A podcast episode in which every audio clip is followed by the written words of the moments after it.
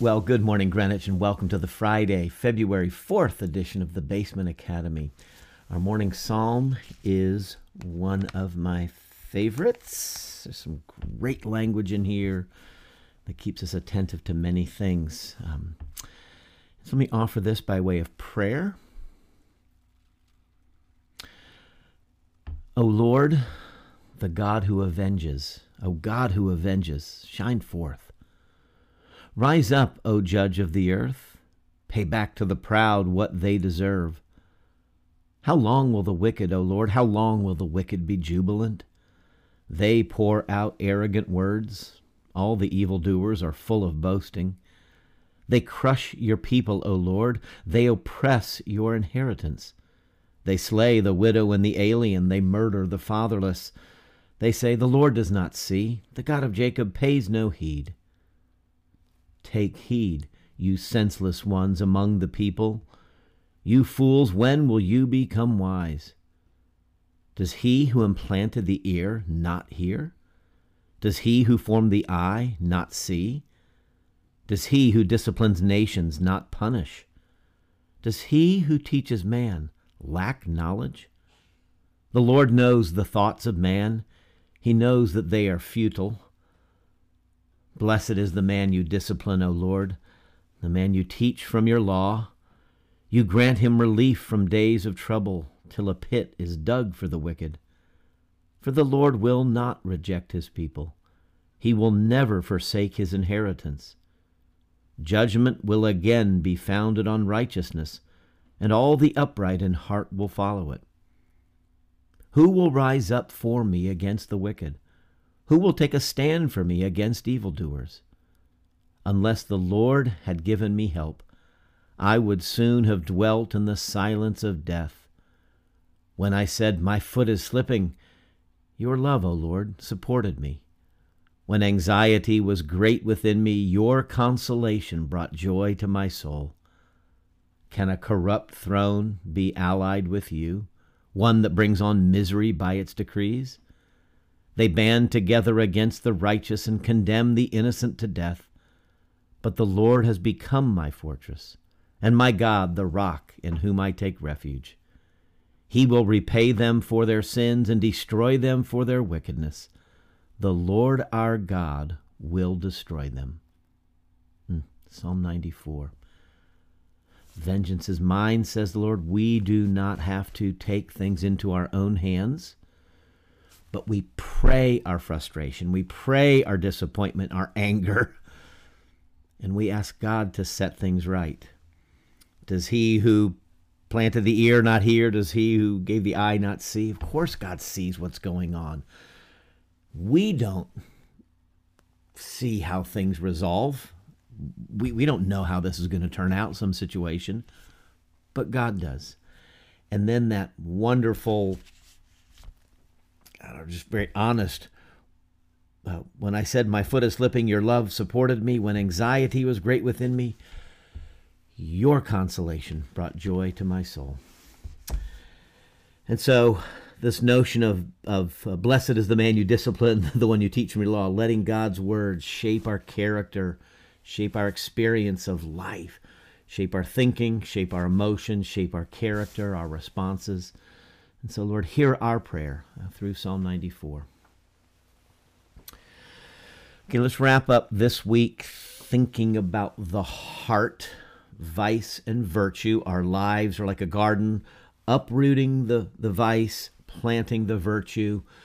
One framework for thinking about that would be the seven deadly sins pride, envy, wrath, um, sloth, lust, avarice, uh, and gluttony and then laying aside alongside those uh, yesterday looking at the beatitudes how there is kind of a corresponding virtue to each of uh, these um, vices these deadly sins. Uh, to talk about virtue we ought to at least mention uh, kind of, it really comes out of uh, classic Greek philosophy as well, so it predates Christianity but it was certainly picked up by uh, some early Christian thinkers, Augustine uh, and others. Uh, the four cardinal virtues and the three theological virtues. Uh, if some of you have Roman Catholic background, you, will probably be a little more familiar with this language. My guess is that would have been covered uh, in Catholic high school and ethics uh, and, and, the like. Um, uh, the word cardinal, as I understand it, comes from a Latin word, cardo, which means hinge. These four cardinal virtues are the hinge. Everything depends on them. They're the source of a virtuous life. Okay. Um, and I think it was, I got a little note here. Uh, Plato and Socrates were talking about these things, right? Uh, the, the doctrines of virtue. Okay. And so the four cardinal virtues are justice and prudence or wisdom, prudence, wisdom, fortitude or courage, and then temperance. There's an old timey word, a couple old timey words in there, right? Prudence and fortitude and temperance. And so, uh, justice, we've talked a fair amount about that. Um, certainly a strong biblical word. We know that the Lord loves uh, justice and righteousness, it's the foundation of his throne. And so, justice is this notion of um, being rightly ordered. Okay, so the world is rightly ordered. Uh, things are fair, they are just, they're equitable. Um, uh, there's consideration of the needs and the parties involved, and so it's it's often descriptive of an, a state of affairs amongst the human community uh, when there's protection um, afforded. Uh, there's recompense, and so if somebody's been wronged, and then ju- a just recompense, and so making sure restitution and payment is made so that somebody is uh, properly or justly cared for. And so God would have us to walk in justice. Uh, what does the Lord require? But to, uh, but to love mercy, uh, act justly, and to walk humbly with our God. And so we lift that up as a virtue that ought to be in our lives. Um, prudence or wisdom um, has to do with this capacity. We have the Proverbs and elsewhere, the, the, the call to a wise life. It's more than just knowledge. Wisdom is grounded in the fear of the Lord, this acknowledgement of God, holding ourselves accountable. We, we're, we're considerate of uh, a situation of, of, individuals, of neighbors. You know, we're in relationship with neighbors. And so prudence is I'm aware of the situation. Um, there is an element of certainly of, of knowledge, you know, what to do, but then how to do what to do, how to speak, when to speak, when not to speak. These are, you know, sometimes say, you know, it, it, it wouldn't be prudent to say something right now. I could say something, but you know, it might just stir things back up. So prudence has a quality of restraint uh, attached to it. But there's uh, we, we, talk to our kids often about situational awareness. Read the room, okay? So get in, just see what's happening, take take stock, and that's a piece of prudence of wisdom. And so we have this um, uh, this call, uh, great passage around that would be James. Sorry, I didn't turn to that. Um, talking about earthly wisdom, which is um, which is uh, envious, uh, ambitious, uh, boasting about it. Uh, but um, the wisdom that comes from above is pure, and then peace loving, considerate, submissive, full of mercy and good fruit. So this is a, a kind of prudence captures all of this uh, together. So it's a wonderful. I, I like the word prudence actually. Wisdom sometimes gets mushed out. You know, we're so we're so familiar with the word, we don't really think about it. Um, but prudence goes, hmm. Let me think about that. Uh, fortitude, again, like we can say courage, and courage is a really good word. Um, Joshua was called to be strong and courageous. So there's an element of um, strength, internal strength. We'll talk often about internal fortitude, right? I mean, that's the way we'll often use that. Somebody who has a capacity to bear with difficulty, adversity. Um, there, the situation may be anxiety producing or fear producing. There's there's some danger or some risk involved. And fortitude requires that we press on, that we don't run away, that we stand in, um, we hang in there, we trust that God is with us. That's the be strong and courageous call uh, to Joshua. And so these are times that do require a measure of fortitude, right?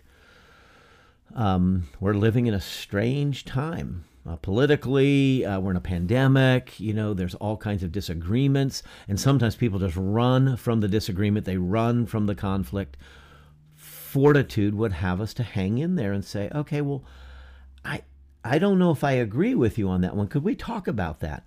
And and allow you know some of the fear of conflict or fear of the situation or fear of being confronted or you know to allow you know there, there's a fortitude necessary uh, to press through such a time as this, to, to not give way to our, our fears and our anxieties. Um, often uncertainty is in play and, and sometimes intimidation. And so fortitude would have us to kind of slow it down in the midst of the uncertainty. What do I know?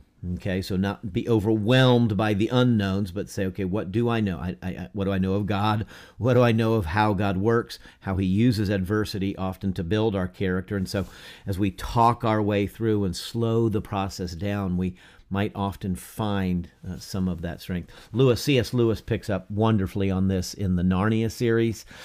Um, the courage that uh, Aslan breathes into the children um, and the courage. Um, this great line from the last book, The Last Battle. Let us go and see the adventure that Aslan is sending us. Such a courageous and uh, wise and and and uh, but full of fortitude. We know Aslan is good. We know God is good. and so if this thing is set upon us, if this is a moment of trial, let us meet the trial let us not run from the trial. Let us meet the adversity and lean into it. And so, fortitude is one of those cardinal virtues. From that comes um, um, character. we'll say it that way. Uh, the last uh, of the cardinal virtues would be temperance, sometimes known as self control, uh, one of the fruits of the Spirit. We're going to talk about that in just a second. But the fruit of the Spirit. And so it has, temperance has this sense of restraint. Why I like temperance, the word temper is in there. Temper is like, boy, he's got a temper. All of us have a temper. The question is, can we regulate our temper?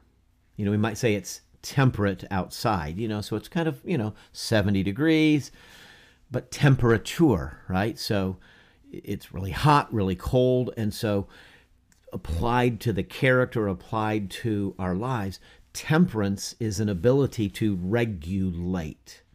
If I'm getting hot, I can kind of cool myself down. If I'm wanting to be really cold, I can just kind of hang in there and just kind of come back. I'm not going to shut down. I'm going to stay engaged. I'm not going to let my emotions overrule me. This is what temperance is self control. Um, we can abstain from we can exercise discretion, you know, whether I ought to have another, you know, whether it be food, be it drink, be it some other. Um, and so it does often have to do, you could also, uh, of controlling one's appetites. Uh, so we're kind of intersecting with gluttony and some of these, these other things. Um, and so uh, the ability to deny oneself, Jesus talked about that, right?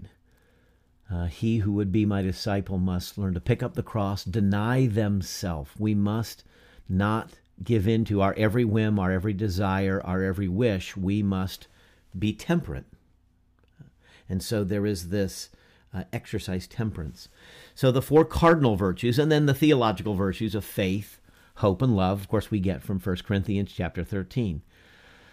Um, these three abide faith, hope, and love, but the greatest of these is love. And so, faith, that capacity to trust, to believe, to embrace, to take God at His word, um, to to see beyond what can be seen. We walk by faith, not by sight. Uh, faith believes in a promise.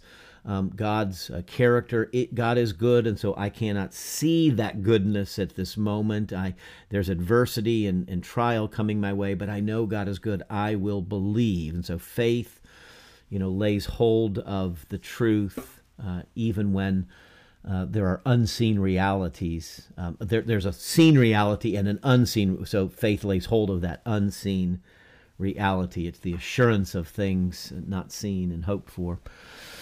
Um, uh, faith, hope. Uh, hope is again not simply wishful thinking about the future, but it's a confidence in the future based on the goodness of God. It, it's not uh, blind hope, it, but it's it's proven hope.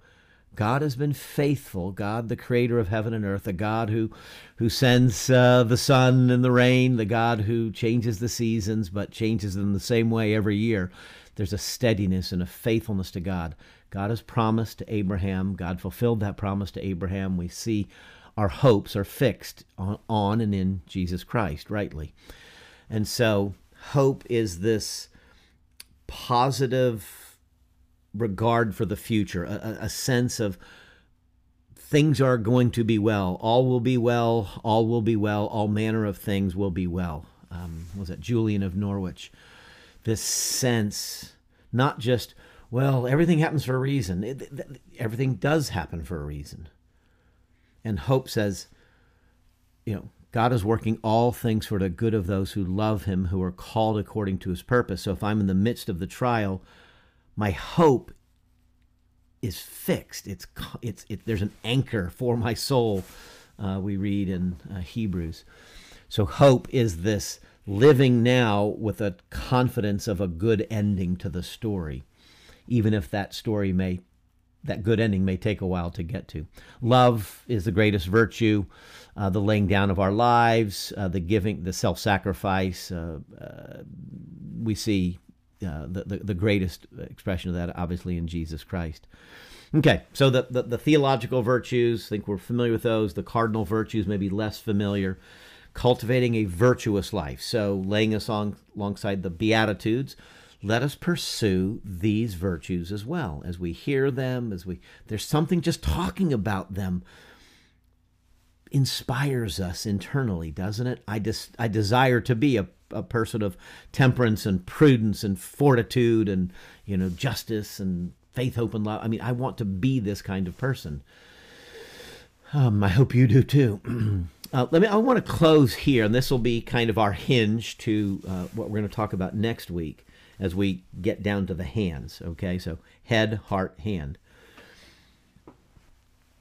Uh, in Galatians chapter five, Paul writes this So I say, live by the Spirit, and you will not gratify the desires of the sinful nature. That is the flesh, okay? For the sinful nature de- desires what is contrary to the Spirit, and the Spirit what is contrary to the sinful nature. They are in conflict with each other, so that you do not do what you want. But if you are led by the Spirit, you are not under law. The acts of the sinful nature are obvious sexual immorality, impurity and debauchery, idolatry and witchcraft, hatred, discord, jealousy, fits of rage, selfish ambition, dissensions, factions, and envy, drunkenness, orgies, and the like. I warn you, as I did before, that those who live like this will not inherit the kingdom of God. But the fruit of the Spirit is love, joy, peace, patience, kindness, goodness, faithfulness, gentleness, and self control. Against such things there is no law. Those who belong to Christ Jesus have crucified the sinful nation, nature with its passions and desires. Since we live by the Spirit, let us keep in step with the Spirit. And so it's a wonderful passage. I've made the reference to the fruit of the Spirit, going back to um, maybe what two weeks ago. I am the vine, you are the branches. It is to my Father's glory that you bear much fruit. What fruit? This fruit of the Spirit. The Spirit's indwelling in us and transforming us into a person of love and joy and peace and patience, etc. And so there's a contrast. I put flesh here, which is really the technical Greek term so the flesh, again, that, that autonomous spirit that, that abides in us, that we inherit um, from Father Adam, and it, it finds expression through our bodies, through our physical flesh, through our hands, our eyes, our ears, you know, our appetites. So the flesh and the spirit are opposed to each other. They're in conflict with each other, Paul says. The autonomous life that we that is that, that derives from that sin taking the knowledge of good and evil. I will know good and evil. I will determine good and evil. I will sit in judgment on god on other people. I will justify my actions. I will do what i want when i want where i want. And paul details those the works of the of the flesh or the acts of the sinful nature.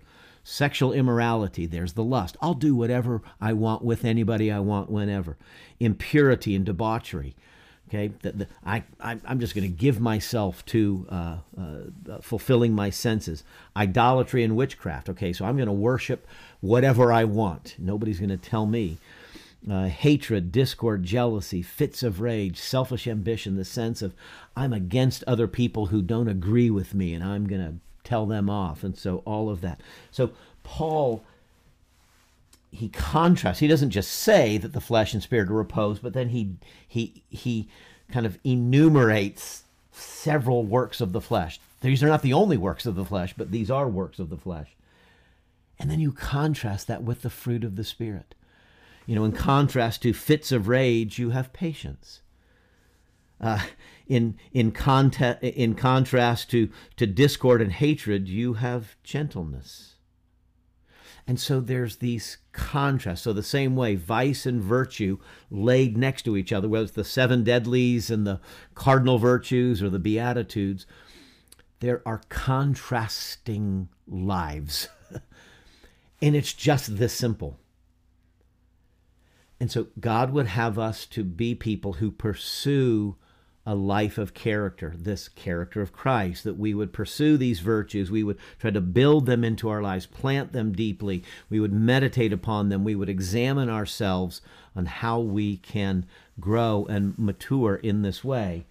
And so Paul begins this little passage by um, uh, uh, live by the Spirit. So we live by the Spirit of God that's where our life in Christ comes from. We don't see Jesus, and so we apprehend him by faith. It's the gift of the Holy Spirit now moves our hearts to embrace Jesus, and that same Spirit then um, enables us to understand the Word of God, and that it, it, it, it shapes us and inspires us to want to do the, the, uh, the will of God. And so a new spirit has been given to us. And so we, we rightly, since we live by the Spirit, let us keep in step with the Spirit. Let us walk with the Spirit. Let us follow where the Spirit leads. And the Spirit and the Word of God are always working together. And so if a, a passage of Scripture calls us to something challenging, well, the Spirit will empower that. He who dwells within you will enable us to do far more than we could ever ask or imagine. God is at work within us to will and do his good pleasure. And so we are cooperating with, co operating. My will operating with the will of God. Both of these coming together to fashion such a life of character, a Christ like character. So, want to kind of close this out here. So this is this is talking about the heart, the interior of our lives, the the center of our lives, the source of our lives. Guard your heart above all things. I read that today in in our morning proverbs, Proverbs chapter four, uh, four twenty three. I just read that a little bit ago. Above all else, guard your heart, for it is the wellspring of life. And so we must to to go read this passage in Galatians chapter five, verses sixteen to twenty five for yourself might be worth meditating on and acknowledging, you know, some of these works of the flesh, acts of the sinful nature are they're in all our lives, maybe some more than others. And then to pray God to have His Spirit bear this fruit in our lives. Just we can pray the fruit of the Spirit. Lord, Lord, make me a person of love and joy and peace. Lord, cause that fruit. And then look out, you're going to have situations where those things then have an opportunity to come forth, okay? The person who prays for patience usually gets frustrating experiences because that's how patience forms, right? so, anyway, uh, let, let's close out here, close the week out, and we will pick up again on Monday. Father, thank you uh, for those uh, wise forebears of ours that have identified uh, wisdom and courage and moderation, temperance, and justice, these, these wonderful virtues. Thank you for the gifts of faith, hope, and love, and may these uh, be born in greater measure in our lives through your Holy Spirit. Help us to to work against the flesh and to keep in step with your spirit now uh, and forever. And so, Lord, we offer this prayer for ourselves, for our loved ones, uh, our, our, spouses and children and grandchildren, uh, that your people might rise up and, and, and show forth the, the love and character of Jesus Christ, in whose name we pray, and who taught us to pray together, saying, Our Father, who art in heaven, hallowed be thy name. Thy kingdom come, and thy will be done on earth as it is in heaven. Give us this day our daily bread, and forgive us our debts as we forgive our debtors. And lead us not into temptation, but deliver us from evil. For thine is the kingdom and the power and the glory forever. Amen.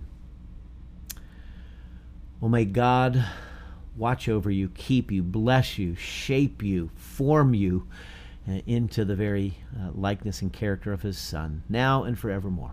Amen.